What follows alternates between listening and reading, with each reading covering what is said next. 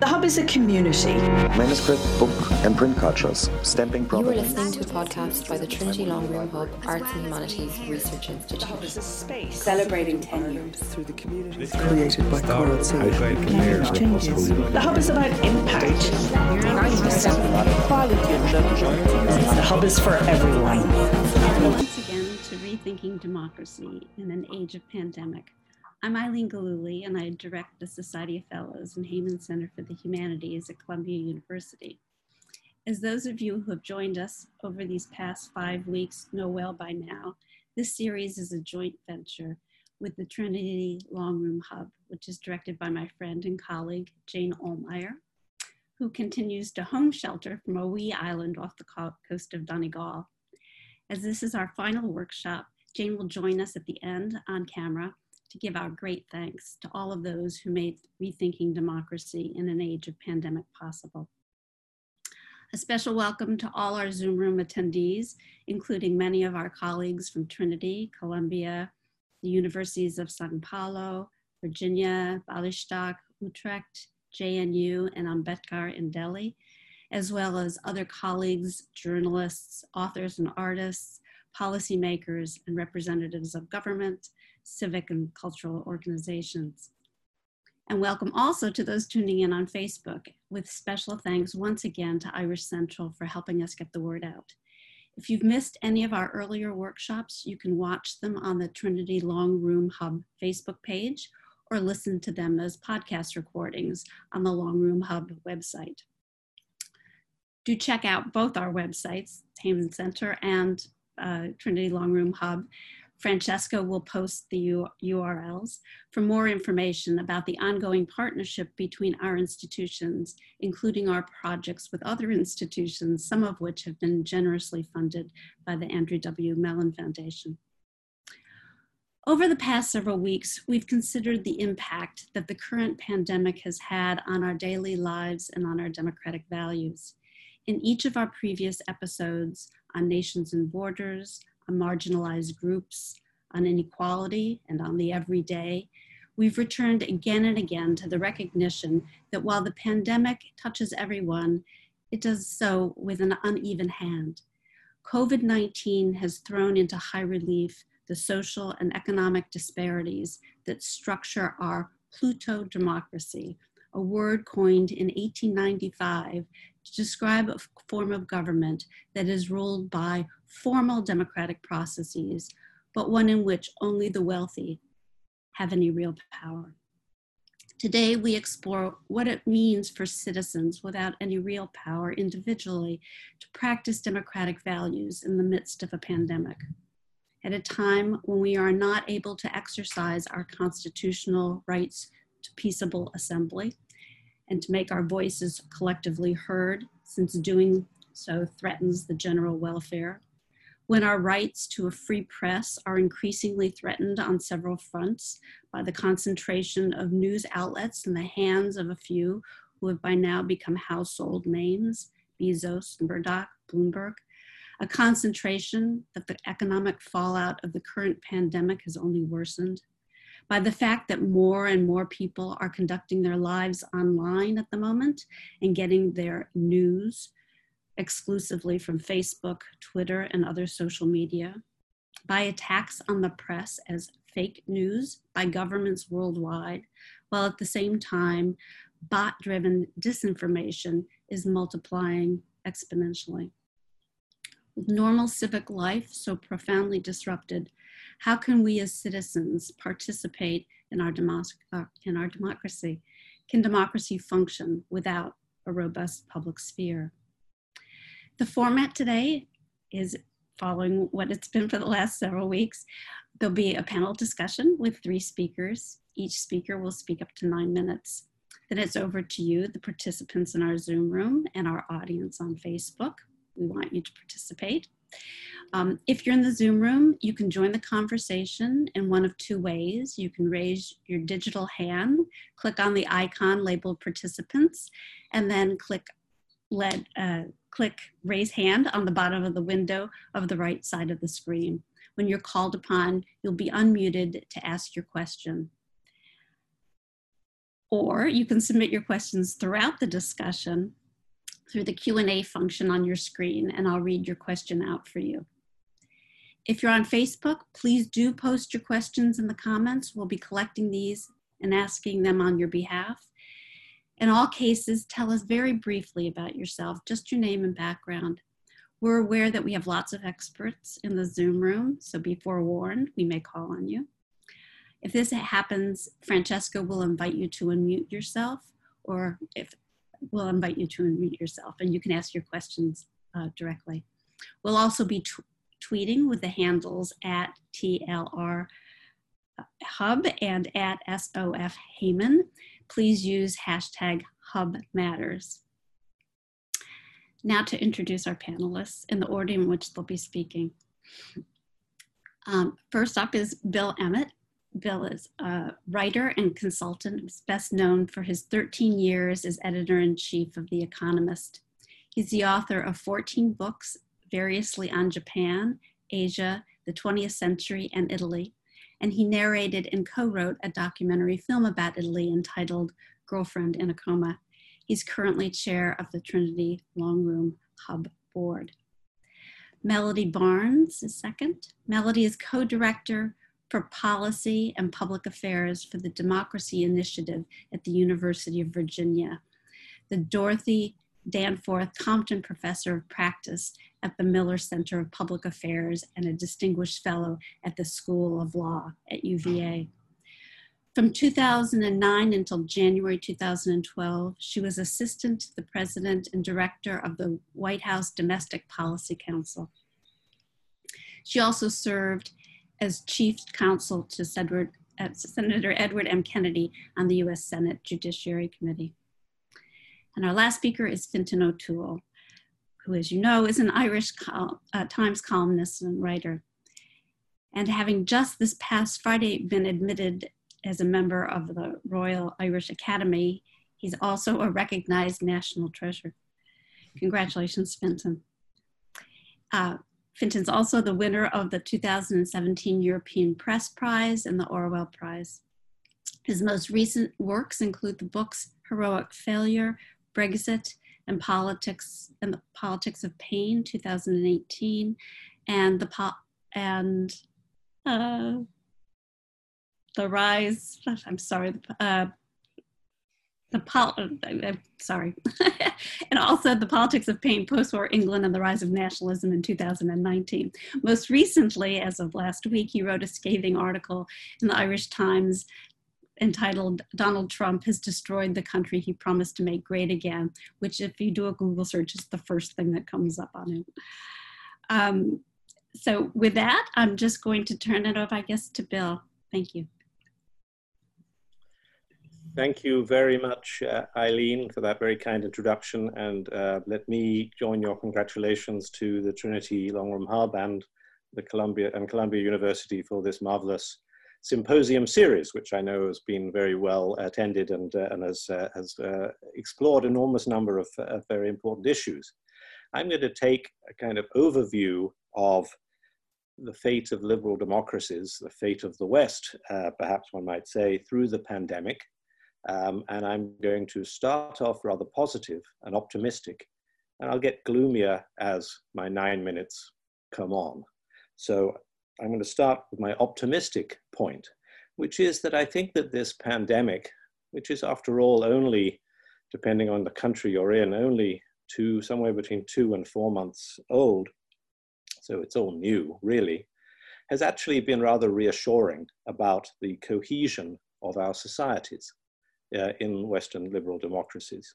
We've shown in the face of, obviously, a common health threat, uh, rather more trust in each other and in government than perhaps many studies, many uh, world-weary commentators like me had suggested might be the case um, over the last uh, 10 years. At the same time, if we look at public opinion surveys and uh, like levels of political criticism, and compare them across countries, I think that they are actually falling into quite an appropriate balance. What do I mean by that? I mean that if you look at public opinion, public criticism, it is not directly related to the health outcome, which after all is considered to be something unprecedented, something of an act of God, if I may say, outside the control of government, but rather it's directed at levels of trust, public communication, and perceived competence of government. If one looks at Japan, a country that has um, actually done pretty well through the pandemic in health terms, with less than 850 deaths for a country of 120 million people, that's remarkable. And yet, Prime Minister Shinzo Abe is at, his, at record low approval ratings. Why? Because the public has lost trust. He's communicated a lot of mixed messages. He uh, came across as being rather mean in his response, suggesting initially that all the government's support program was going to be was going to send two masks to every household, and many of them arrived and they were moldy anyway. This obviously has hit him in the public opinion ratings. If we then compare Britain, my country, although I'm a Brexile here in Dublin, my country, Britain, and Italy, these are two countries with essentially similar disastrous health outcomes, similar level of death per head of population, similar types of mistakes. In one country, Italy, the prime minister is at pretty high approval ratings.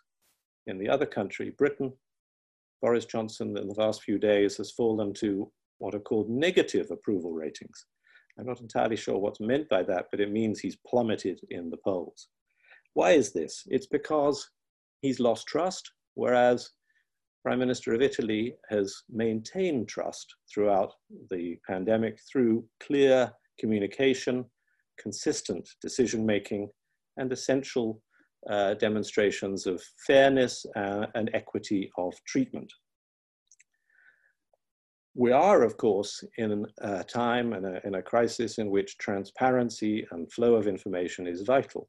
So one of the strengths of our democracies, liberal democracies, has come through, which is the plurality of sources of information.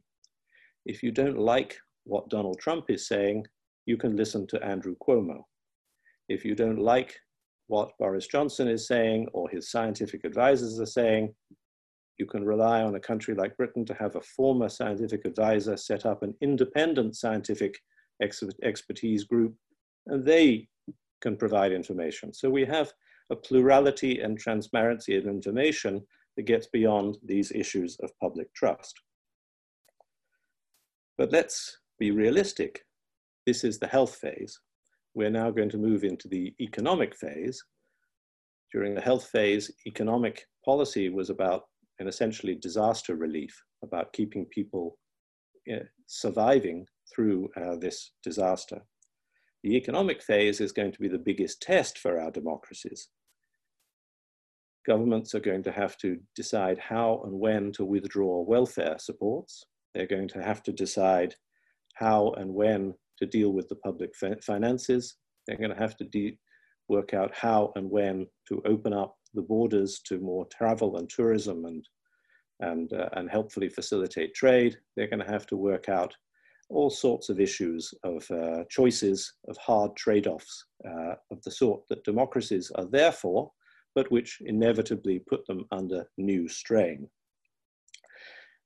We thought 10 years ago, when uh, liberal democracies went through the global financial crisis and all its aftermath, that this was hopefully a once in a generation test of how our democracies work. Unfortunately, we've got a second one. Uh, and we're only just in the beginning of it. And I do think that this economic phase is going to be uh, much the most difficult part. It's often said that we should build back better. And it's also often said that governments have learned the lessons of the 2008 crisis not to withdraw uh, government support too soon and not to repeat the mistakes of austerity.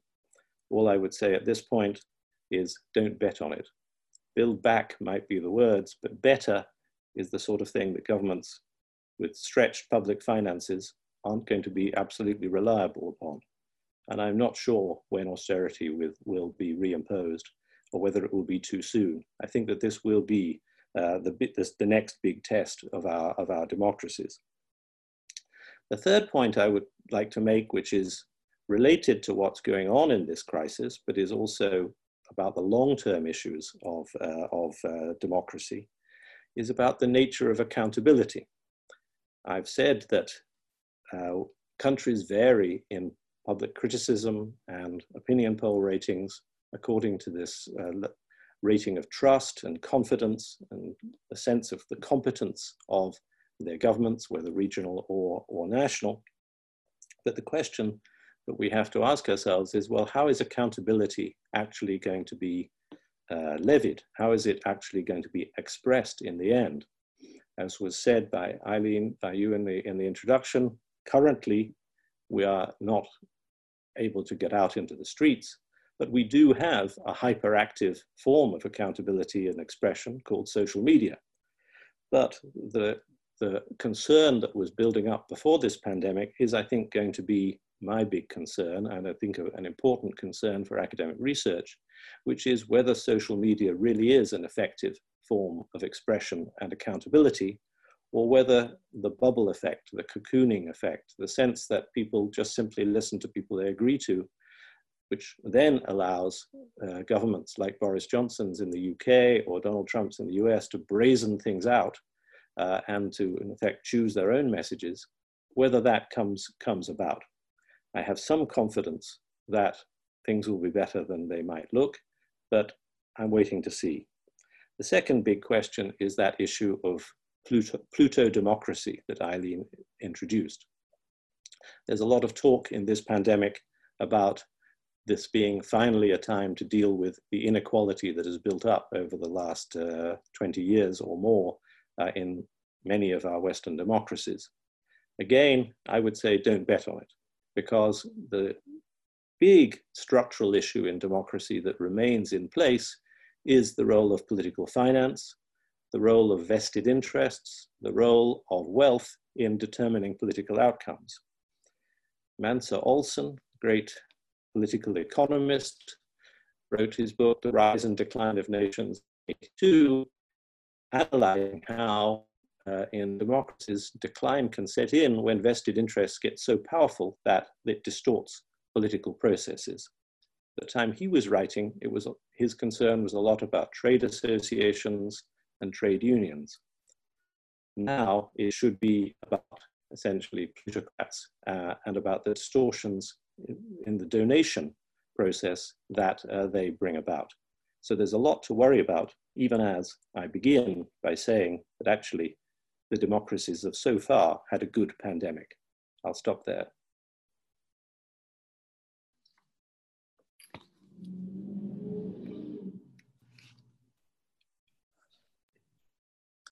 Thank you, Bill. Um, can you hear me now? Yes. Great, thanks. Um, so I think I'm going to turn right to Melody to pick up. Thanks. Wonderful. Well, first of all, thank you so much, Eileen, for facilitating the conversation, and to Jane. Uh, we deeply appreciate your leadership, and it's such a pleasure to be on a panel with Bill and with Fintan. And I'm looking forward to the broader, uh, our broader engagement.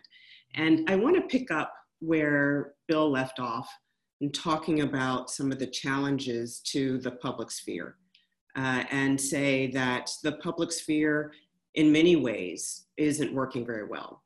And for those who have historically struggled in the margins of democracy, the problem has been made all the more challenging by the pandemic.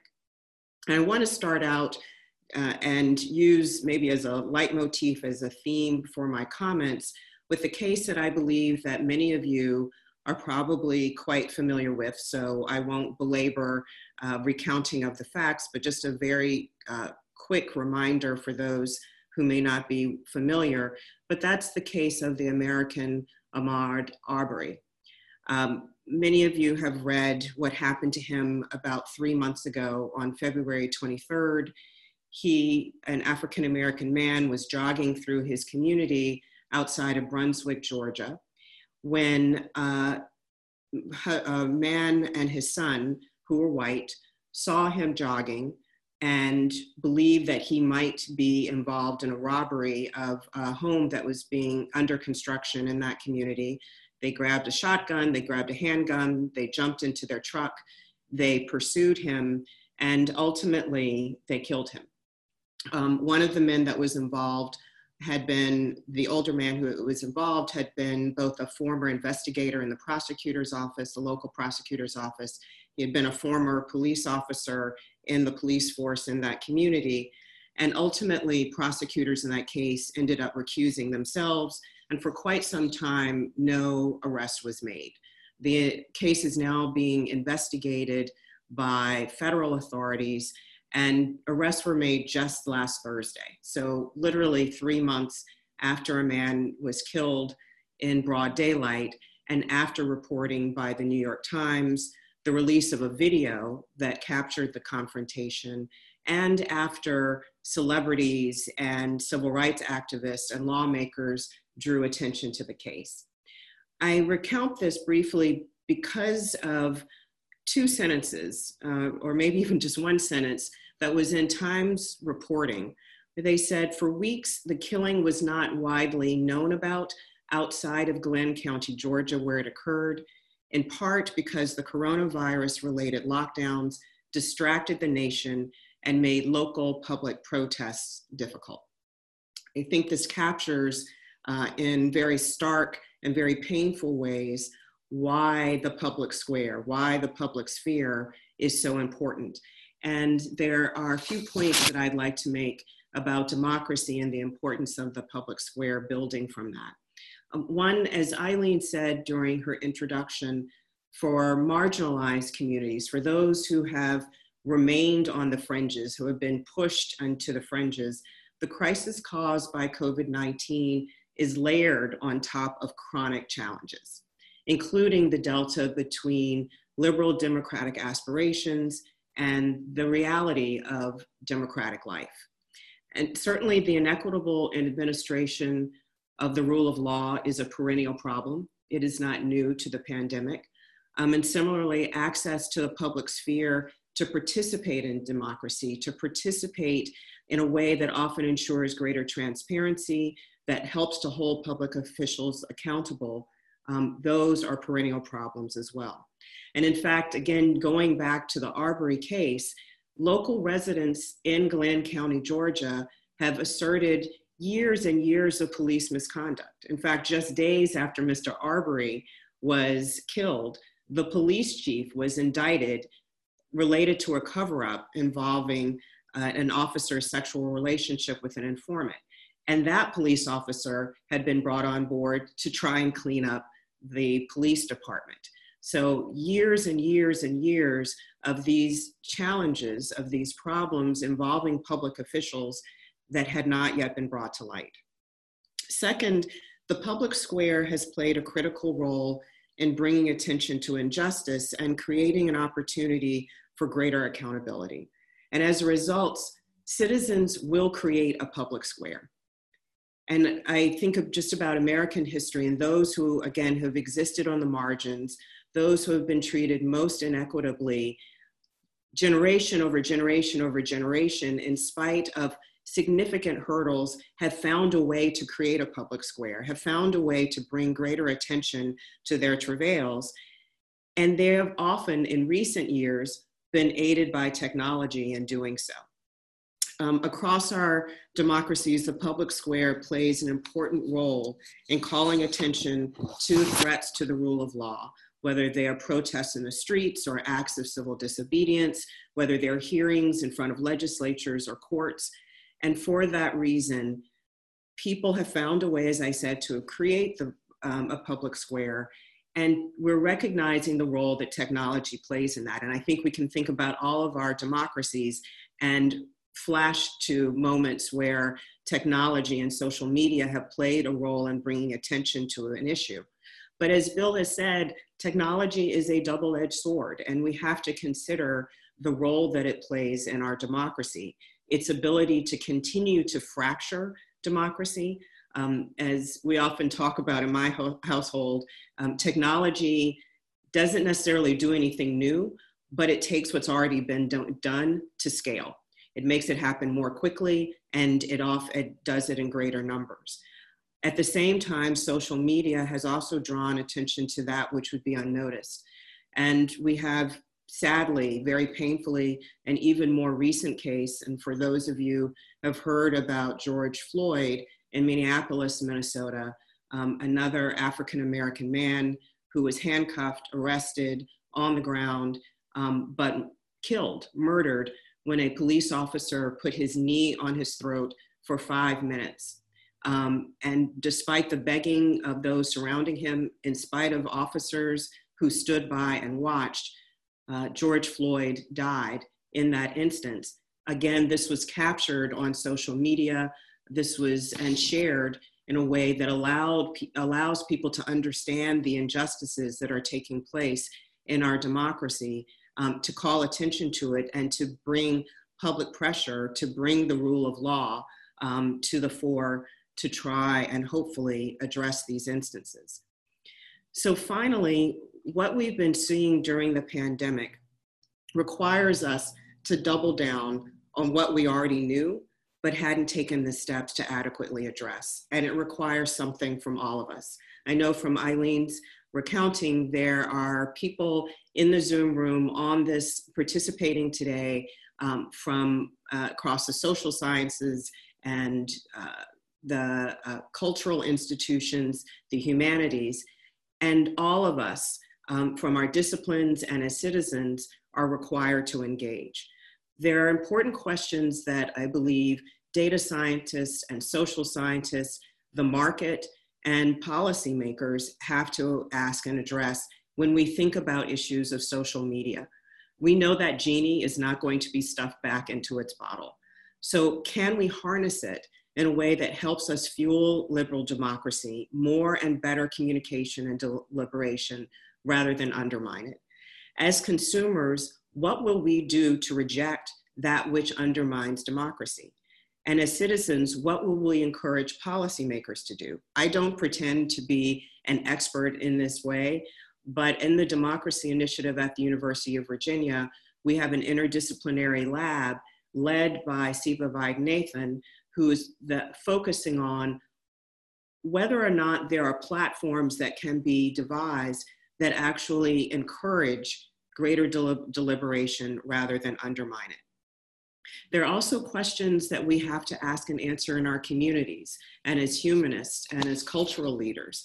How can we reconstitute community and think more expansively about who constitutes the public in the public sphere? What steps should we take to build a more robust and inclusive table to begin to address the issues of entrenched inequities of wealth and power and opportunity that Bill was talking about during his comments, so that we enliven the public square to solve problems and to build consensus. Which, and we know this is far easier said than done, and hundreds of years tell us that story. Um, together with the challenges posed by technology, can we address what scholar Hugh Heclo described as a righteous insistence on opening the public square for all of the previously excluded to be heard without a serious effort to really hear and weigh the views of others. To strengthen the public square, and I, I say this in conclusion, I think that we have to build, not just rebuild, but to build civic infrastructure. And we it's important for us not only to think about that on a federal level, but to think about that on the community level, the place where we bump into each other, where we are forced to address challenges on a day to day basis, where we come most frequently face to face with those with whom we disagree, and to build a theory of identity and purpose, as well as the social and economic policies to support it. I'll stop there and look forward to our conversation. Thank you so much, Melody. Um, Fintan, I think it's over to you. Thank you. Um, hi, everybody. Good morning and, and good evening, uh, wherever you are. Um, lovely to be with you all. Um, very hard to follow two such brilliant contributions, but um, uh, let, me perhaps shock everybody by um, going in the opposite direction to Bill and, and, and going from the pessimism to some kind of optimism. um, so I think um, Eileen brilliantly laid out the the reasons not to be cheerful um, at this particular moment, uh, and and I I don't doubt um, the veracity of of any of those enormous challenges, and and difficulties. Uh, we have had a very dramatic um, demonstration of uh, both the necessity for a variety of sources of information, um, for independent thought and and not just independent thought in the abstract, but independent thought that actually impacts on the public realm.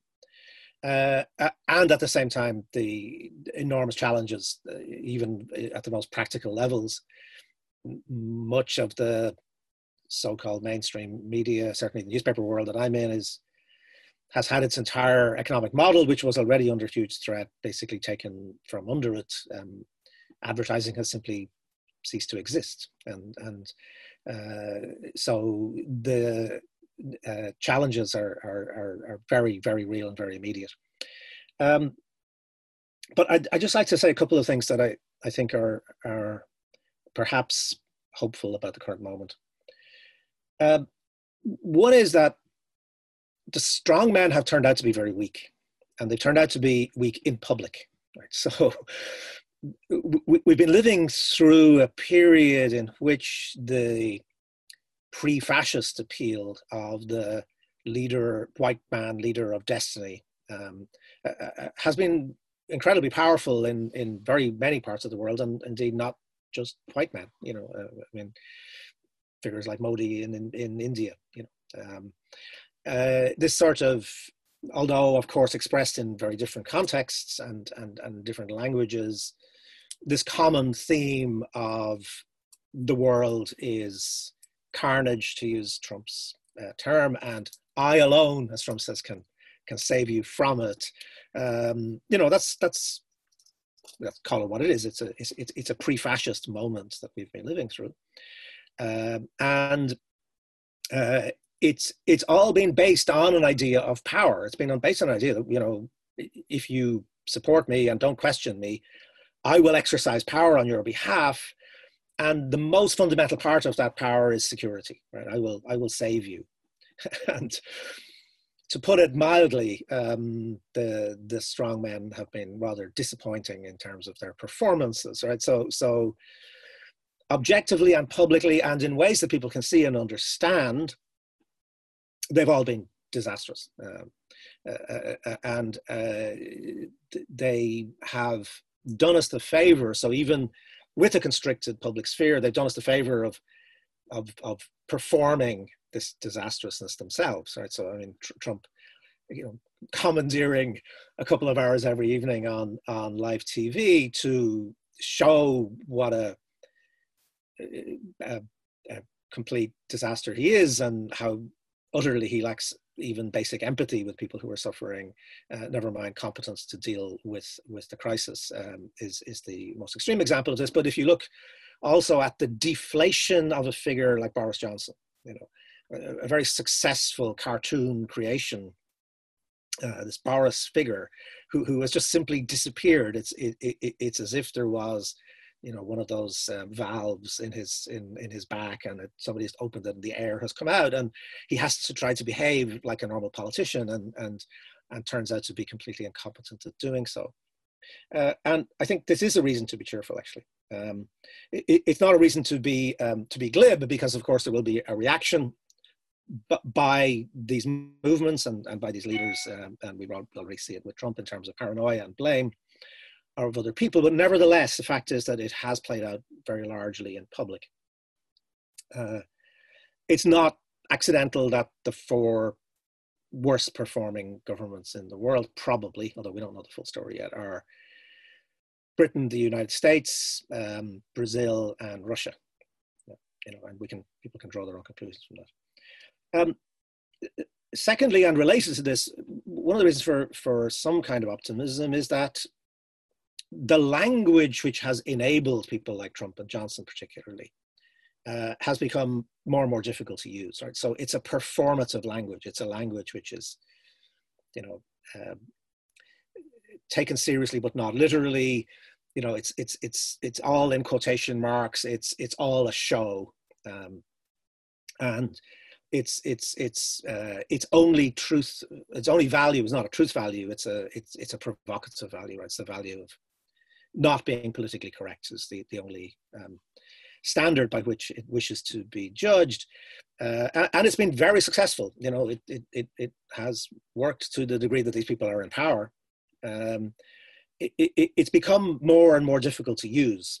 Um, the analogy one might draw here is the, uh, the often misunderstood story of King Canute, uh, Canute as he's sometimes called, you know, who, who is said to have, you know, gone to the seashore and ordered the, the waves to retreat. Um, in the story, of course, he does this in order to show that there's a thing called reality, which which even the monarch cannot change. you know, it's it's it's a demonstration of the idiocy. We had we had Canute. I mean, we had Trump saying it will all disappear. It'll basically disappear because I want it to disappear. You know, uh, we had Boris Johnson saying it's it's all going to be fine. It doesn't really exist. It's we're we're on top of all of this sort of stuff. You don't need to worry about it. Um, so we, we've had the King Canute moment, but by people who lack Canute's self-awareness and who, who didn't understand what it was they were demonstrating, but has nonetheless been demonstrated to citizens at large, right, which is that there that there is objective reality, and that uh, ironizing it and and and um, uh, treating it as as as pure performance actually doesn't help you very much when the virus doesn't really do irony, doesn't get it. Um, uh, and I think that changes the nature of public discourse. I mean, you know, it, it, it's it's very interesting to be in journalism at this time. You know, people are not particularly interested in provocation. You know, they're they're interested in news. There's been a huge, just a big turn towards news. Uh, it's not just that people are subscribing in much larger numbers to mainstream media, as we must now call it, but also that they're what they're reading in mainstream media. If you look at the top read, most read things on certainly most English language newspaper websites, they've, they've moved more towards very obvious old fashioned news. Um, news is problematic, but it recognizes the existence of reality. Um, it, it, implies that we're all members, uh, to use that derisive term of Karl Rove, of the uh, reality based community. So the reality-based community has has has returned. Um, thirdly, and very briefly, um, there's a lot of talk about about globalization and are we at the end of globalization? Well, actually, one thing that's been very interesting in terms of the public square, I think, is a global consciousness. Um, I, I don't want to be glib about this, but it's very striking that people are understanding their own reality in a global context, not just in the sort of Trumpian way of this is the Wuhan virus or the Chinese virus or all that sort of stuff, but actually also using a sense of international comparator to understand their own experience. So, so I think it's true that what a lot of people are saying around the world is, how's my government performing in relation to other governments? And you know, it, this is remarkable. I don't remember a time in which this has been so much part of daily discourse. Uh, how are they doing in Taiwan? you know, why are we not doing as well? I mean, this is not, uh, you know, high-level expert discussion anymore. It's it's there. So so perhaps there's a, an idea of globalization there, which which might be a little bit more um, more positive. Um, uh, fourthly, and remarkably, in this period, um, to, be optimistic, public opinion has continued to operate. Right?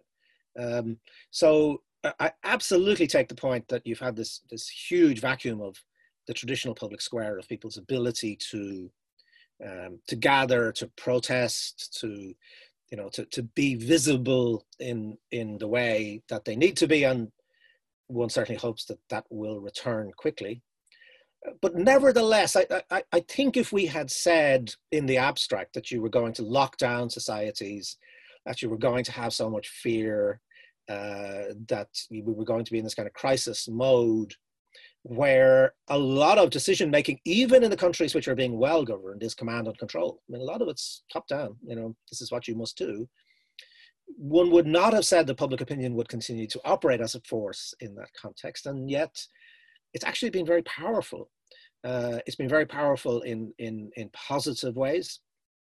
Um, for example, if you just look at what's happening in the UK at the moment with the, the Dominic Cummings story, why is that a powerful story? It's a powerful story because, well, it's old-fashioned muckraking journalism, but it would have died in a day, uh, uh, except for the fact that public opinion is still operating. People are contacting their politicians. People are are expressing their rage through things like emails and and you know simple stuff. Uh, so so the, the prospect for public opinion still exists. And I think public opinion has also been validated because it's part of the scientific narrative now, right? Which is that you, cannot maintain consent for public health measures unless the public is active and actively engaged in, in, in, in that process of consent. Uh, and finally, and I think this is where, um, and I, I, I, completely agree with Melody in this, I, I think this is where the key challenge may, may well be.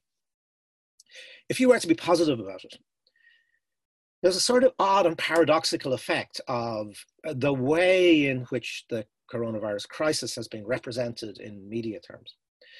And it's this it's that uh, actually previously invisible people have become visible on a relatively significant scale.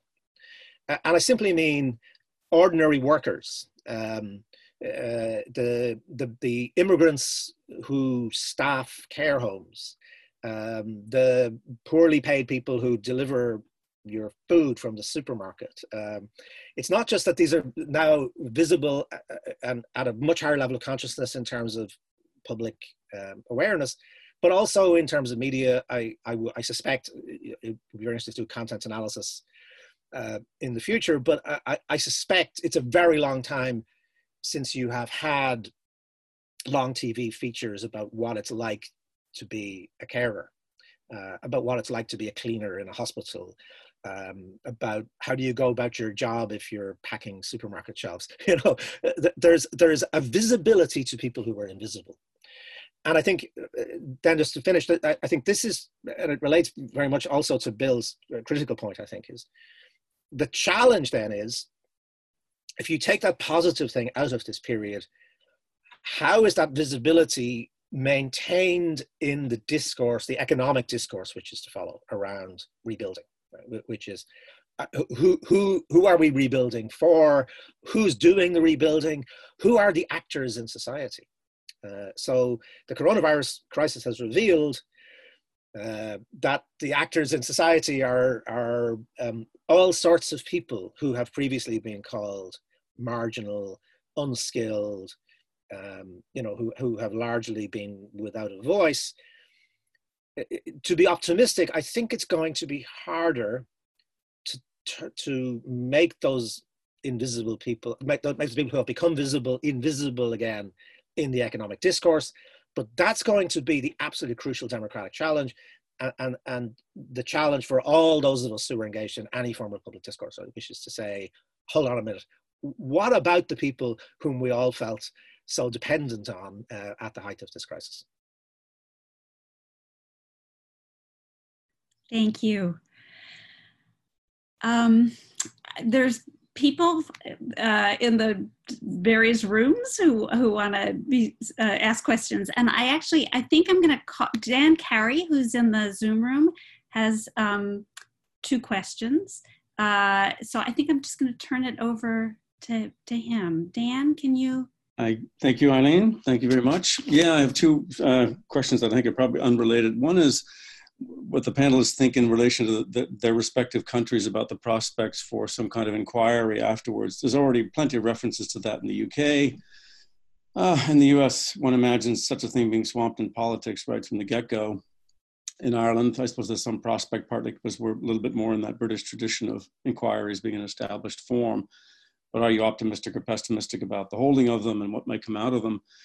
My second question is from Melody, and it's I think in a way it picks up almost on something that uh, was saying about uh, just now.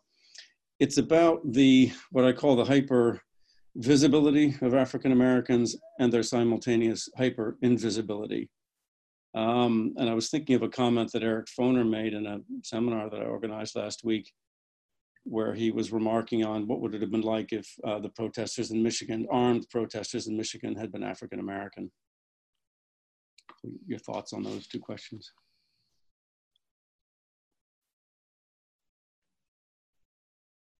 Well, I'll, I'll jump in. Oh, yeah.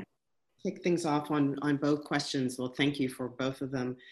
Uh, starting with the first on the inquiry, I think in the United States, to pick up on yeah, your frame of thinking, yes, there will be inquiry. My sense is that anything that happens in Congress, maybe that's unfair.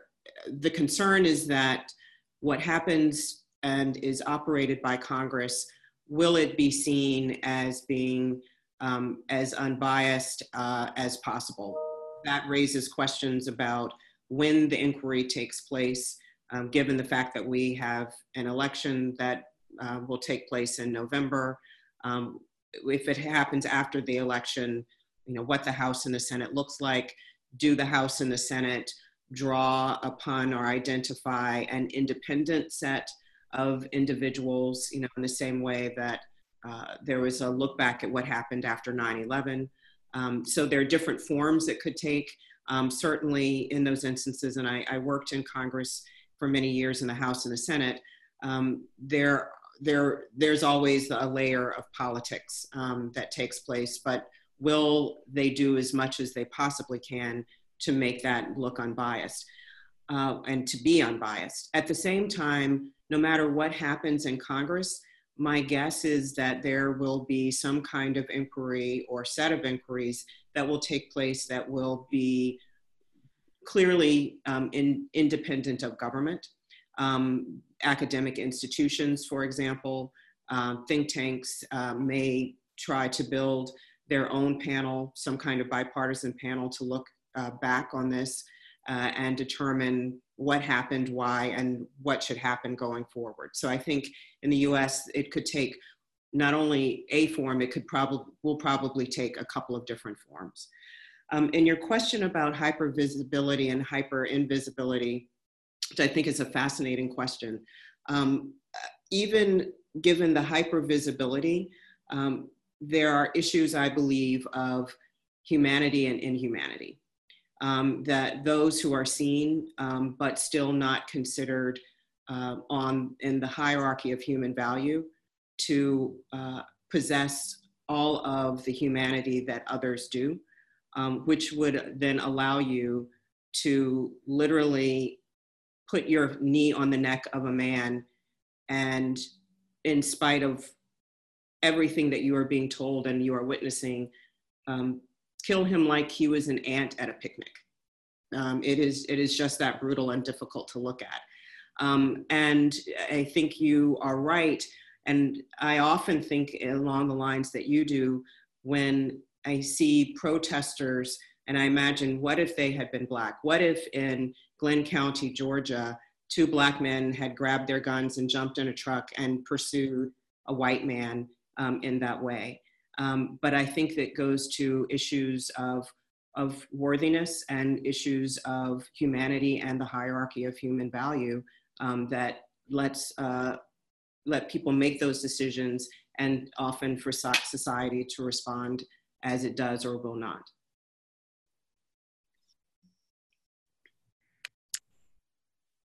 So Fintan or Bill, do you have?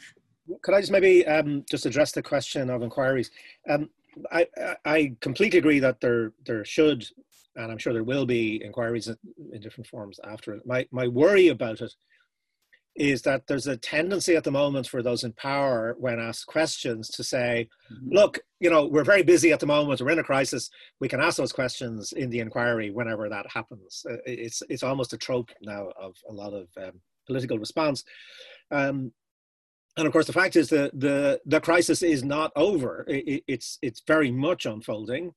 Will continue to unfold for many many months, even in its its health phase. You know, before we get to the, the economic one. Um, and it's crucial that there are mechanisms of accountability and questioning uh, on an ongoing basis, so so that lessons can be learned. The difficulty is that our discourse around that tends to be one of blame, and there are very obviously people uh, who deserve every possible opprobrium. Uh, but it's difficult to do an, an, inquiry in, in the context of having to say, look, this is new. Um, there were uh, there was a lot about this that was unknown. Horrendous mistakes were made. Some of those mistakes were made because of you know absolutely malign conduct on the part of people in power most of the mistakes were made simply out of ignorance and trial and error and and, and not knowing what to do and, and people doing their best and, and missing things.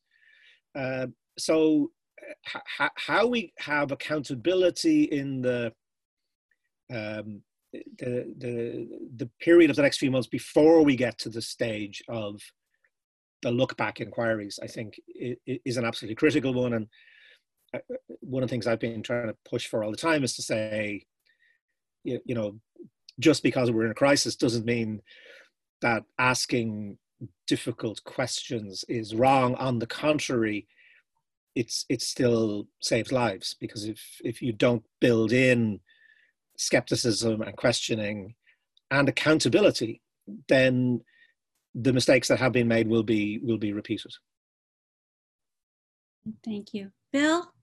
Well, just briefly to add to those, I mean, I, I, I agree with uh, both Fintan and, and Melody on, on, much of that. I think um, in terms of uh, countries I know best, um, one, it, first point one, I'm looking at official inquiries. I think it does depend on whether there's going to be a change of government or not. Uh, in the case of the UK, I cannot imagine that uh, Boris Johnson's government isn't going to organize an inquiry into its own conduct um, during uh, its term of office, which goes on until 2024, um, at least officially. Uh, so I wouldn't expect there to be, as it were, an inquiry into the conduct of, of what's happened um, in the UK.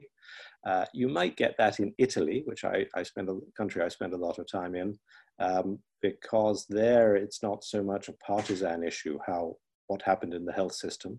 Rather, it could well feed into the build back better question.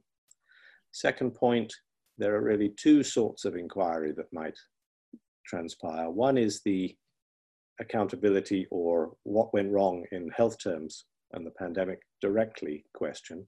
And I would agree generally there's those we need the, the whole thing to play out a bit further before we before we get to that. But the second type of inquiry, which I hope will happen, is an inquiry which said, why were we so badly prepared for this risk and are there many other risks which we're also badly prepared for? Um, words, uh, we screwed up on the pandemic. Which other things might we screwed up, screw up on next? And that will be an easier one for governments to set up. Uh, and so I would, if I was a government, I would, uh, I would uh, divert attention by organizing that type of inquiry um, and say that people are going to be busying away at that for months and months on end um, rather than have the accountability inquiry. And I think they'll try to dodge that. Great, thank you. There's a question on um, Facebook, and this is mostly for Fintan, though I'm sure that uh, Colleen Morrell, who who's posed it, would be glad to hear anybody else's opinion about it.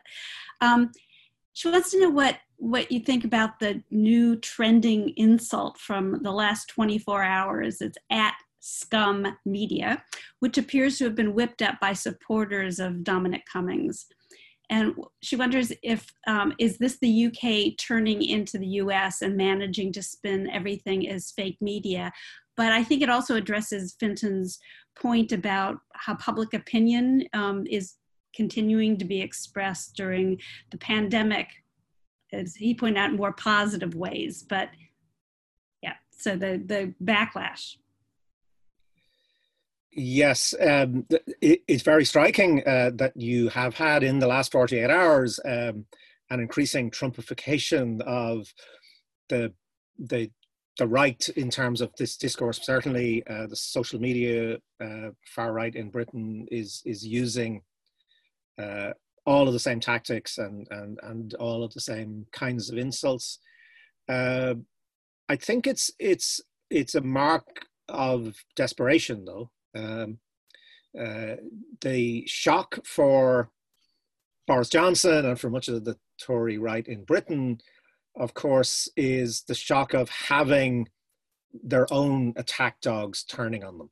It's like you've you, you you've had a you've had a an, an Alsatian, a vicious Alsatian that only ever attacks progressives and liberals and socialists, and now um, it's gone rogue and it's biting you, and and you don't know what to do about it because, of course, the, the most damaging attacks on on um, the British government over uh, the the Dominic Cummings affair have not even come from the Guardian and the, and the Daily Mirror, uh, which are on the centre left, uh, and who did the in, in initial investigations. It's really coming from uh, the Daily Mail uh, and um, tabloids like the Daily Star, which today its front cover is a Dominic Cummings cut out and keep mask. And the instruction is if you put this mask on, you can do whatever the F you want. This is very damaging stuff for them, you know, and it's it's stuff that's not going to go away. And the sort of fake news stuff I, I just don't think it's working. Um, it, it's it, it, it, it, there, you know, it's it's it's a real sign of of of um, disorientation. Uh, it, has been absolutely fascinating to watch that particular story because um, Cummings is supposed to be above all a media genius, right? This is what he does, and the absolute inability to to cope with it, to deal with it. Um, and, and the reason that story is so toxic from the point of view of the the, the pre-fascist right, of course, is that it, it it blows the gaff on elitism. The most powerful weapon in their armory has been the ability to take actual divisions in society, divisions between rich and poor, between uh, you know the haves and the have-nots, and turn them into divisions between the people and the elites. And it's been incredibly powerful for Trump. It's been incredibly powerful. It's the force behind Brexit. Um, and the Cummings thing just destroys it, of course, because if you were an agitprop, uh, old-fashioned agitprop, uh, you know, socialist theater company trying to make up a parable about elitism, you know, uh, you know, I made all these rules for you, and then I went to my country estate, uh, you know, to to break all the rules. Um, you know, you, you you simply couldn't come up with anything worse. So this is one of my grounds for a certain kind of optimism in that actually this this whole the, the Cummings thing is just a it's a it's a very good example of something which I think is larger, which is this this this notion of the people versus the elites. Um, I think is losing some of its power, and I don't think they know what to do without it. So, Melody, I wonder if you have thoughts You have to unmute yourself. yes. you get caught up in um, in thinking about that. I, you know, I was thinking about Fintan's last comment. Well, first of all, I have to say, uh, I'm just meeting Fintan, just met Bill, um, and I feel like we are soulmates in many ways. I am an optimist by nature, um, and uh, I often see the world not only half full, but you know, three quarters full. Um, I, I, am concerned though about the the lost grip that you were describing on um, populations and this idea of um, the the people versus the elites and whether or not it still has strength and, and still has power. Um, particularly in our, our media environment and the way that I'm experiencing this in the United States, um, because it is so siloed um, and because people are able to consume what they want to consume when they want to consume it and you know nothing else is happen, happening um, that people and this it goes back to some of the, something you were saying before about science and reality based uh, uh, I was looking at your comments uh, reality based community. And I, I think I'm concerned that people have so constructed their own reality and are able to exist in that world um, that not even facts are able to penetrate. And that includes this idea of the people versus the elites. The elites believe in data, the elites wear masks, the elites are weak, um, and the elites are spinning a hoax um, of COVID 19 for the rest of us. Um, that um, that still has seems to seems to still have significant strength here. Um, one of the things we were chatting about a bit before this began was a piece that was in the New York Times over the weekend about uh, the healthcare experience that people are having, the rate of COVID cases and COVID deaths with an overlay of counties won by President Trump, won by Hillary Clinton.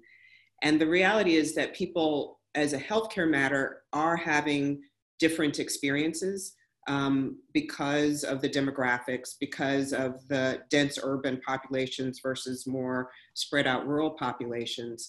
Um, and as a result, that's also playing into the polarization that already existed here and seems to be hardening that, um, as opposed to people also reading and understanding while this may not be affecting me in pick your place, um, I can see what's happening in New York. I can see what's happening in Chicago. I can see what's happening in New Orleans. And as a matter of civic health, um, as a matter of public empathy, how do we manage this um, in a way that takes into account that entire experience? But instead, instead it seems to be very fractured um, and very polarized um, and fed into by the media environment that allows people as I said, to see and hear what they want to see and hear. Right. Bill, do you want to pipe in here or no? Well, I'd, I'd only add that um, I do think that uh, I would be more worried about that polarization if I was in America than, than uh, I am in uh, Europe, because I think that our media, while it has fragmented uh, enormously, it hasn't polarized in this to the sort of extent that American media has polarized. So that um, television in particular, which after all is the main media that uh, most people get their, their information, and their news from, unfortunately, rather than newspapers or magazines. Um, prevented they, the overwhelming of the NHS. And I remember, I was looking back at my notes. I can, I can hear in the background, for some reason on here, I can hear Boris Johnson speaking. Um, was that coming through somebody's radio? It wasn't mine. Not mine either. But it's almost as if, it's almost as if he's he's with us. Zoom uh, yes, yeah. so I, I, think in Europe the television is not as politically um, polarized uh, as uh, in the United States, and I would be more concerned if I was in the United States because of in effect the Fox News, CNN uh, factor. Um, what we have lost in Britain certainly is uh, the the anchor of um, a BBC that and, uh, and and mainstream television, which used to act as a kind of arbiter of fact, and they stepped back from that in recent years, particularly over Brexit. Uh, but they're still there, and they are some to some degree uh, still playing that part. Uh, I, I still think, though, I, my optimism about America would be there because I do think that there's a large independent voter. Um, category. Uh, and I look at Trump's victory in 2016, and what was striking about it was the number of people who voted for him who had previously voted for Obama in 2008 and 2012. So that means there's a lot of people at play. Um, and that makes me feel that it is there is a more traditional electoral question, um, uh, at least about the floating voter, about the independent voter, uh, than we might worry about. That doesn't mean that social uh, polarization that, that could lead to other forms of social disorder that democracy doesn't mediate wouldn't be a danger in this polarized world. Right. One of the things I think that sometimes people outside the US don't realize is that the largest um, group of voters are Democrats, I think, still, but followed very quick, uh, quickly behind by independents, and that the number of Republicans is something around 24%, but you would never know it from our politics. Um, Angie Butler, who I think is in the um, Zoom room, has a question that pertains to this, which is um, I'm going to let let her ask it, but it's about the is if there really is a meaningful distinction anymore between traditional media and social media. So Angie, are you there? Hello, hi. Thank you for such a, a brilliant uh, discussion and a fantastic panel. Yeah, my question is can we draw a meaningful distinction between traditional media and social media anymore? Um, our lives are so fused and infused with the virtual that arguably we can no longer differentiate between the virtual and the real.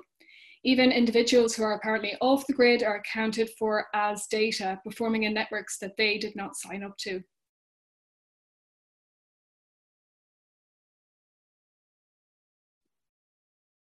Uh, it, that's a, it's a it's a brilliant question, and I to hazard an answer, I, I would say that for more and more people in terms of consumption of media, there's no meaningful distinction. Uh, however, there is a meaningful distinction from the point of view of production. Uh, and it's simply to do not so much with technology or means of distribution, it's to do with professionalism. Uh, there's still a core of people who are in the business of, at least as far as they can, um, producing some kind of objective um, reporting um, and analysis, um, and do so uh, uh, often extremely badly, but nevertheless do so with some professional compass, right? So, some sense that they uh, this is their job and that they even for no other reason than that it, that it is their job they have a vested interest in the maintenance of the reality based community right um, uh, if everybody can simply make shit up, then there's not going to be any journalists getting any paychecks, right? So, so e- even at the basest level, the mainstream media has some interest in maintaining um, th- that idea that that some things are real, um, that there is information as opposed to um, simply uh, performative constructs.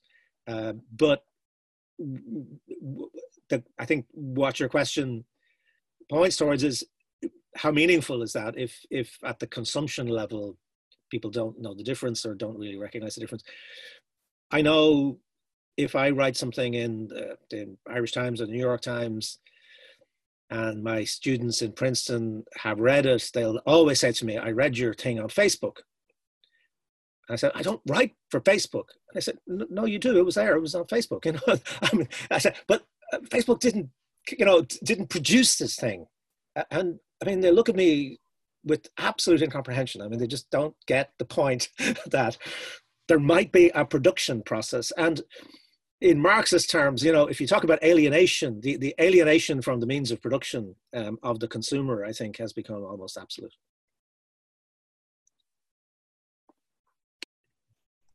Can I ask a question just to follow? Is I'm curious, and I feel like I'm so fortunate to be here with two uh, journalists and people understand media in the way that you all do.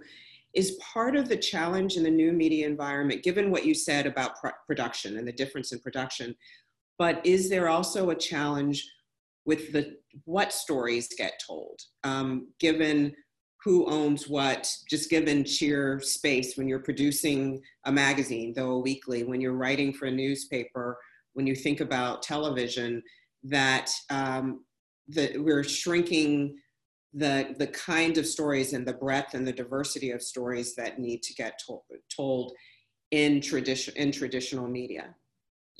I don't know. I'm, I'm curious. I think that's a it's a it's a fantastic question. I'm sure Bill has a lot to say, but I, what I just say very briefly is, uh, y- y- yes. So there's always been this problem, of course. There's always been the problem of, of plutocratic ownership. There's always been the problem of the the, the bias towards the rich and powerful. Uh, there's always been um, the biases inherent in the unequal nature of who gets to be a journalist. Um, I'm old. When I started out, there was still a lot of working class journalists. reporting was often just thought of as a kind of working class trade. Um, opinion writing and you know editorials was for educated, um, you know, university educated people. But that's gone. I mean, nobody gets to be a journalist now without without a postgraduate degree, and that that has huge implications because only the kinds of people who get postgraduate degrees are going to end up in journalism. So the, the, there are those big structural questions, but it's got worse simply because. Uh, the um, when I started writing journalism, I'm sure it was the same for Bill. Nobody knew what the hell anybody was reading. You know, if they bought The Economist or they bought the Irish Times, that was fantastic, great. You know, they might just be buying it for the crossword. Uh, and if you were doing a long, um, detailed um, analysis of marginalization in in, uh, in, in in the beef industry or whatever, you know, that, who who knew? Now they know, and they know with absolute precision who's reading what at any given time. So every newsroom now has a sort of live display of this is what people are reading right now, you know. And everybody who works in journalism knows that um, if they want the numbers, um, there are certain things they can write about over and over again. Um, and so uh, the, the narrowing actually comes from the metrics uh, as much as it comes from, you know, all of the, the pre-existing conditions. But, uh, I'm sure Bill has, has things to say about this too. No, I absolutely. I I, I think that, uh, and this is me sounding this is me sounding like a, a, grouchy old editor emeritus here. I think the worst thing that's happened in traditional media is metrics, is knowing too much about who's reading what and where. Um, I absolutely think that uh, newspapers and magazines should be uh, edited, edited by and, and chosen by, with articles chosen by people who don't know what readers want, but who nevertheless curate an experience for the reader, which the reader may or may not like. And if the reader likes it, they'll go on buying it. And if they don't, then they won't. Um, and I think that we should think of it as being like create, curating an exhibition or curating um, a, uh, um, a, a theatre performance rather than um, responding to those metrics that are going on um, in the background. So I, I do worry about uh, news organizations where the metrics have taken over. Now, most ha that hasn't happened, but in some, I think it clearly has. Supplementary optimistic point, I would say, is that uh, actually there is a proliferation of, of traditional type media now. It's online and it's subscription based uh, largely because advertising is, has basically uh, uh, died. Um, but there, there's more and more um, available publications. The question is whether they are financially viable, and that depends on their subscription model and whether, whether uh, readers are willing to pay, and therefore whether the journalists can get paid. But uh, nevertheless, um, I think that there's more diversity. Uh, what there is maybe a problem with is, is, is a lack of uh, of, of uh, information and comment and so on that, that is widely read by a wide, wide part of the population, which used to be a function in Europe, at least of public broadcasting. Um, and that is clearly diminished and, and, and under challenge. We don't have a common conversation in quite the same way as we used to. Great, thank you. I'm going to take a, a, question from Facebook. This is from um, Baobao Zhang, um, who's a, a, postdoc in the Cornell Society of Fellows. And he wants to know, how do we translate the shift in public opinion, um, which is, is, you know, we can be optimistic about, um, to have them play out in electoral politics in order to create improved political institutions?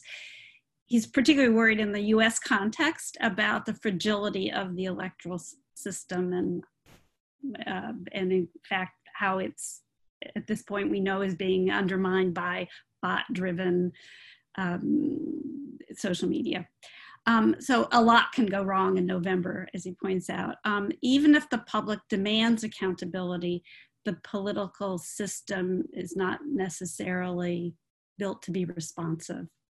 So he's wondering what you guys think about that. Bill, do you want to start? Well, I start by maybe yes comparing the US to um, to my own country, the UK. I think that this is a big problem in winner takes all systems, um, where uh, which the US is partially a winner takes all system. The UK is entirely a, women, a winner takes all system, at least uh, as it has traditionally um, uh, exercised itself.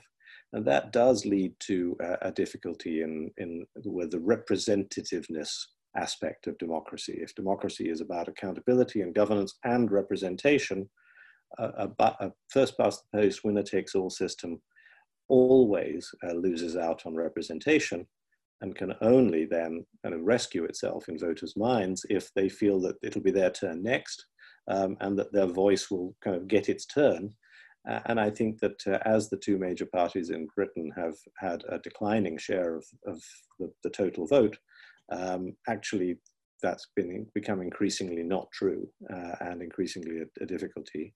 And um, I absolutely think that Britain needs electoral reform and to move towards a more proportional system, uh, possibly the, the single transferable vote type system that, uh, that uh, Ireland uses, possibly another form of proportional representation, but that is where the problem is. In the US, of course, it's the question is about the balance between Congress and the and the and the uh, and the White House. Um, the White House is a binary choice, but Congress is meant to be the check and balance. Um, and I think we we would change over time in views as to how well that works, uh, and whether whether particularly as Congress has become less prone to be bipartisan on on issues, um, whether um, there is something really problematic in the system that needs to be looked at. Mel Melody, as a token American in this panel? yes, I, I was thinking about the questioning and also listening to Bill's comments. I mean, pre pre COVID, there was certainly a robust debate, litigation, um, focusing on several things pertaining to the way that our elections work on the federal level. Everything from looking at the Electoral College, um, understanding why 200 plus years ago people um, devised that system, but what it has wrought now as compared to the popular vote, um, issues of access to the ballot, um, issues of voter and voter su suppression, um, Voting Rights Act concerns, all of those were active debates um, I, in the context now of COVID and watching some of this play out under within the realm of how do you protect and keep people healthy? Um, so early voting, um, voter by voting by mail, early registration, all of these issues, which were loaded politically before. Um, now you add uh, health care context to this. Um, and it's driving those issues forward, but we're still seeing the same kind of polarization and resistance, while people are also very concerned about the gamesmanship um, that will that took place in the last election and we expect to take place before. I think unfortunately, the our ability to have a rational conversation in this hyper partisan environment um, about what would seem to be, in my opinion, common sense. If we are as patriotic as we say, if we believe that citizenship has a responsibility of voting, why do we make it so difficult for people to vote? And at the same time, spin stories of, of voter fraud um, that just factually, data wise, are not proven to be true but our ability to uh, have those conversations seems to is it's just it's fraught right now. So i and we're also witnessing an environment where despite people saying we've got a pandemic things will be bad in the fall we anticipate prepare for it now and there seems to be very little um, preparation uh, underway to make sure that people can vote safely um, and take and consider some of the the options um, to allow that have been proven over time to work in various parts of the country for the US members of the U.S. military for Americans living abroad. Um, it, it seems as though we are unfortunately quite stuck. Fintan, you have any? Um, just, just briefly, um, I, am conscious I'm speaking from outside the United States. Uh, uh, I think uh, I'm not saying there are not huge democratic problems um, elsewhere, and one of the nice things about the Dominic Cummings story, of course, is that he is uh, the person who's probably most responsible for uh, the illegal uh, and immoral corruption of the um, referendum process that led to Brexit. Uh, you know, fraudulent overspending and and and using the um, Cambridge Analytica data to, to, to target people, stolen data. Um, so it's not a uniquely American problem, but I would still be much worried from the much more worried from the outside about the US than I would be about any other democracy at the moment.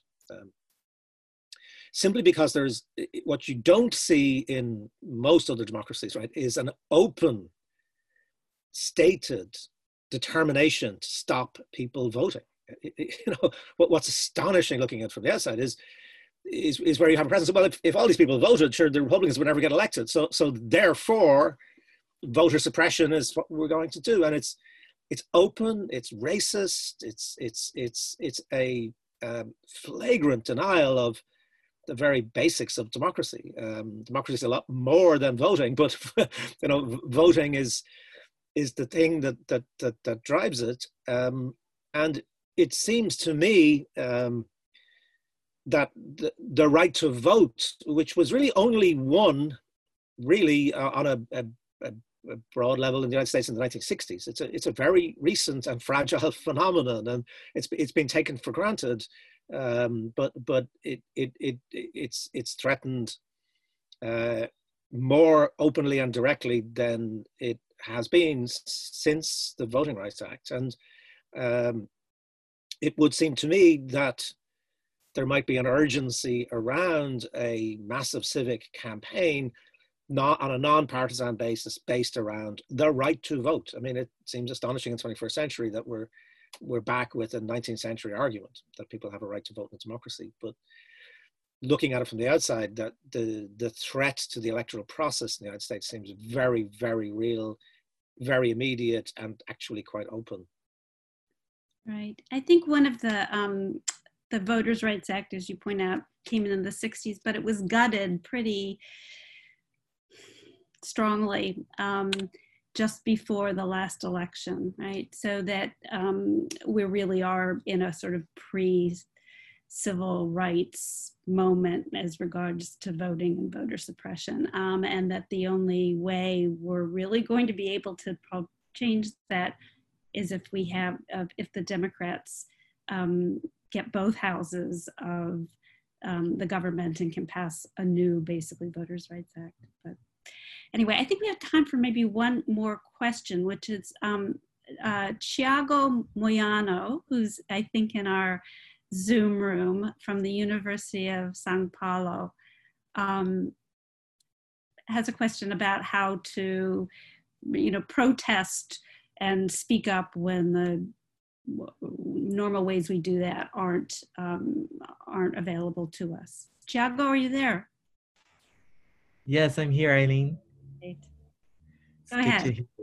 Um, so, yeah, so um, I, I want to, I'd like to hear a little more from the speakers on uh, what can we do now when it seems that, you know, the, the usual progressive form of protest, um, the power of assembly has been sort of reversed, and now you know staying at home is what uh, liberals and progressive people have been doing. And you know, for example, here in Brazil, we have a lot of right-wing supporters uh, on the streets and uh, denying the pandemic and questioning um, its legitimacy and, and any kind of social isolation measures.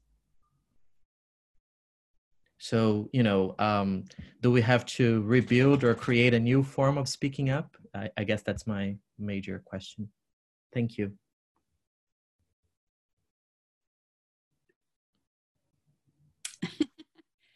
I, I, could start. I mean, um, I, I, only to say I, I you know, I, I, would follow Fintan's point in that uh, public opinion has actually been speaking out pretty strongly uh, during this, which is partly through non-associative traditional means of, uh, of uh, email, telephone, and so forth, um, answering opinion polls and so on.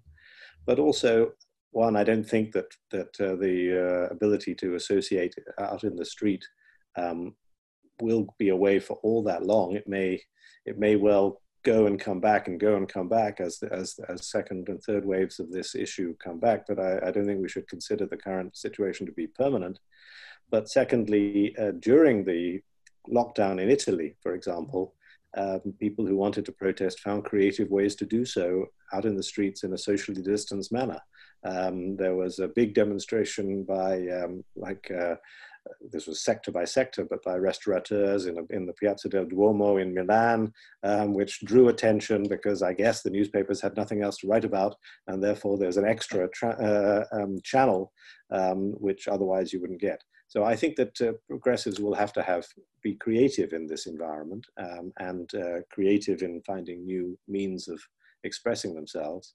But I, I don't think that there's any change to the basic uh, to the basic um, requirements of, of uh, getting getting outreach and getting together and, um, and getting your message out. Melody? Sure, I'll jump in. Um, two things that may sound very different from one another. Um, one, to build on Bill's point, I, I, think there are lots of ways, and we've talked about how technology has been used. We've talked about the way that people have done that physically during this time. I uh, will harken back to my time as an aide working in the House of Representatives and the Senate, and something, and in the White House, and know that I know to be true everybody pays attention to how many calls and emails they get.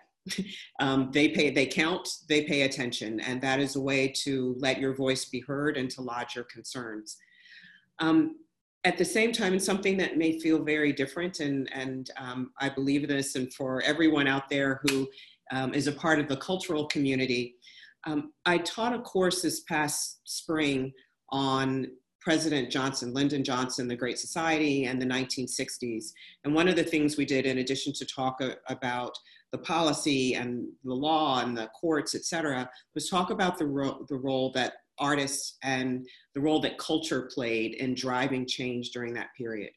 And I would also say, in addition to all the emails and the calls and all of that, that there is an important role for, for artists um, to play. Music, um, was a significant driver of public opinion, of sharing messages, of stirring people um, in a place where data and facts don't often move people. And, and certainly when they are joined, they can be very, very powerful um, tools and weapons to create public opinion um, and to drive change. So I think we have to think in a very uh, creative um, and multifaceted way about how we convey public opinion and how we go about shaping change. Great, thank you. And Fintan? Uh, very briefly, just, just really to echo what Melody has said. Uh, so as well as using the old-fashioned, well, now old-fashioned methods of emailing and phoning and, and writing letters even, you know, um, uh, I, I, completely agree that art is is central to this, right? So, uh, and street art, art on the street. It, it, historically, we know that the far right wants to take control of the streets. That's that's when pre-fascism starts to become fascism is when they control the streets, and we can't let that happen. And equally, as the question implies, it's very difficult because decent, uh, concerned people are staying at home and, and allowing the worst elements to be out on the streets. Uh, the only answer to that is um, making images on the streets, you know, making uh, creative protests. I, I, mean, I, I just saw there were some lunatics out in Ireland, um, you know, far, far right people. The response to them uh, was like three, three. There happened to be guys, three young young men, just you know, went out wearing tinfoil hats and shouting stupid slogans, you know, uh, to mock them, just to mock them, you know, and and what happens then is all over social media, the image of the three guys in their tinfoil hats, it's a great image. It's going to be in the newspapers. It's, you know, everybody wants to see it. It's funny. It's smart. Um, it, it, it hits them where it hurts, right? Which is, is, is, is, is, is mockery. Uh, so uh, creativity, mockery, courage, image making, um, creating viral images, you know, in this, in this time of the virus, I think uh, might be a very powerful kind of protest. It's a wonderful way to end here, our portion of it. I'm going to turn it over to Jane now. Jane, you have to unmute yourself. Eileen, that was wonderful. I mean, what a fabulous set of contributions, great conversation, um, lots of unanswered questions. So this could have gone on. Um, but before I say a few words of thanks, I've got a couple of announcements. Um, a survey will come out. It's different from last week. Do take a few minutes to answer it if you wouldn't mind. It's really important that we assess just uh, the impact that these five seminars have had, these workshops have had. Um, today, sadly, is the final um, uh, one in the series, but we have recorded all of the others, so feel free to go back to them. They're all on the Hub and the Heyman uh, websites, so so uh, uh, you can catch up on the ones that you've missed. Um, as we said, or Eileen said at the beginning, this series really builds on the living curriculum that we developed on the foot of our uh, Crisis of Democracy and Cultural Trauma Institute. And obviously, that's available. We'll put the details in the chat. We'll follow up um, uh, with emails. But we would really love now to add these workshops to that living uh, uh, uh, curriculum because I think it all helps to create community. The very fact that colleagues from India, from Brazil, uh, uh, from other parts of the world, South Africa, have been part of this conversation, as well as Europe and the United States, shows that this is a global problem. We need global solutions. We need a global community. And obviously, our work continues. This has just been a very important um, uh, part of that journey. Um, and so uh, uh, we, we really want to encourage that community to grow.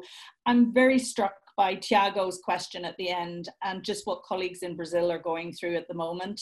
Um, and when we were there in December, we went to visit some of the favelas, including one called the Maré, which is the largest favela in Rio.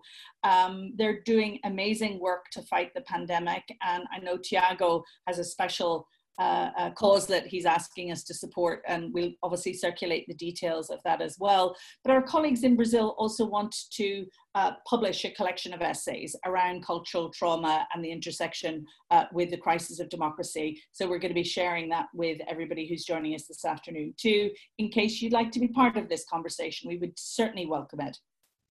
So a few very quick practical announcements. Uh, eh, the hub, we continue to operate virtually. We have a science and art reading group that meets on the 4th, uh, uh, so next Thursday. We're doing a special for Bloomsday, which is Tuesday, the 16th of June. It's entitled Ulysses, Pandemic and Social Distancing. So we hope that you can join us. That's five o'clock Dublin time, and noon New York time. Uh, and then on the 30th of June, uh, we have uh, Unlocking the Archives, a research showcase from beyond the 2022 uh, project. Again, you can sign up for these on our website. And once you've signed up for everything in Dublin, please sign up for the events at the Heyman. Uh, today at the Heyman at four o'clock, uh, we've got Building Publics, Humanities, Combating Isolation, Walking, Mapping, and Reimagining the Environment. And then tomorrow at the Heyman, uh, we have, which is three o'clock New York time, eight o'clock Dublin time, the next installment in Care for the Polis online series, Infrastructures of Violence. So lots going on. We hope you'll continue to join uh, both uh, humanities uh, uh, centres. So I just want to finish now with a few heartfelt thank yous.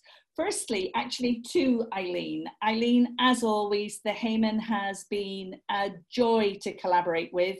Trinity and Columbia have this very special dual degree program, and this research collaboration. Actually, the MOU was signed uh, uh, at a fake news, fear, and faction event that uh, a, a, number of us, uh, Bill and uh, Fintan, were at. So it's lovely to see the relationship go from strength to strength. It's been a pleasure to work with you and your team in the Heyman but also Bruce Shapiro and Shamus Khan, who've been very involved too. So a big, big thank you to Eileen and her team.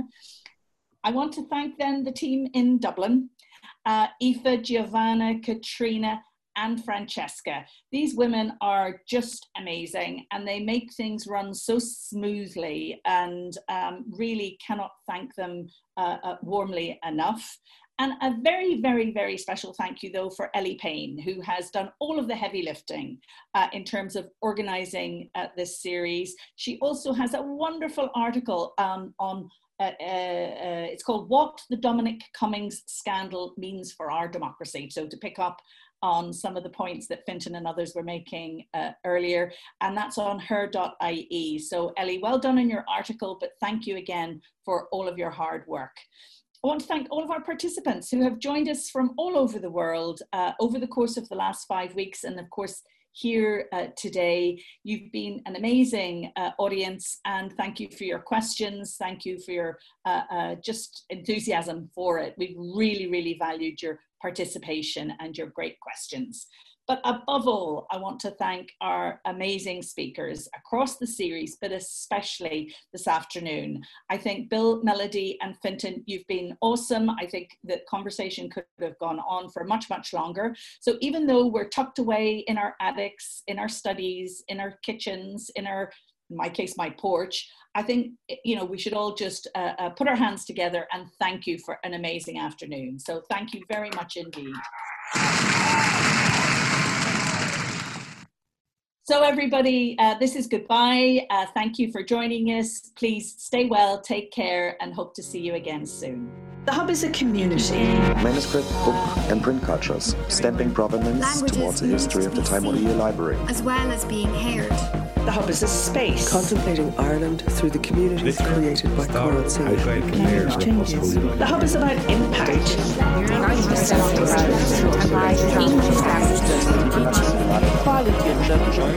The Hub is for everyone. The rise of feminism. To the next 10 years.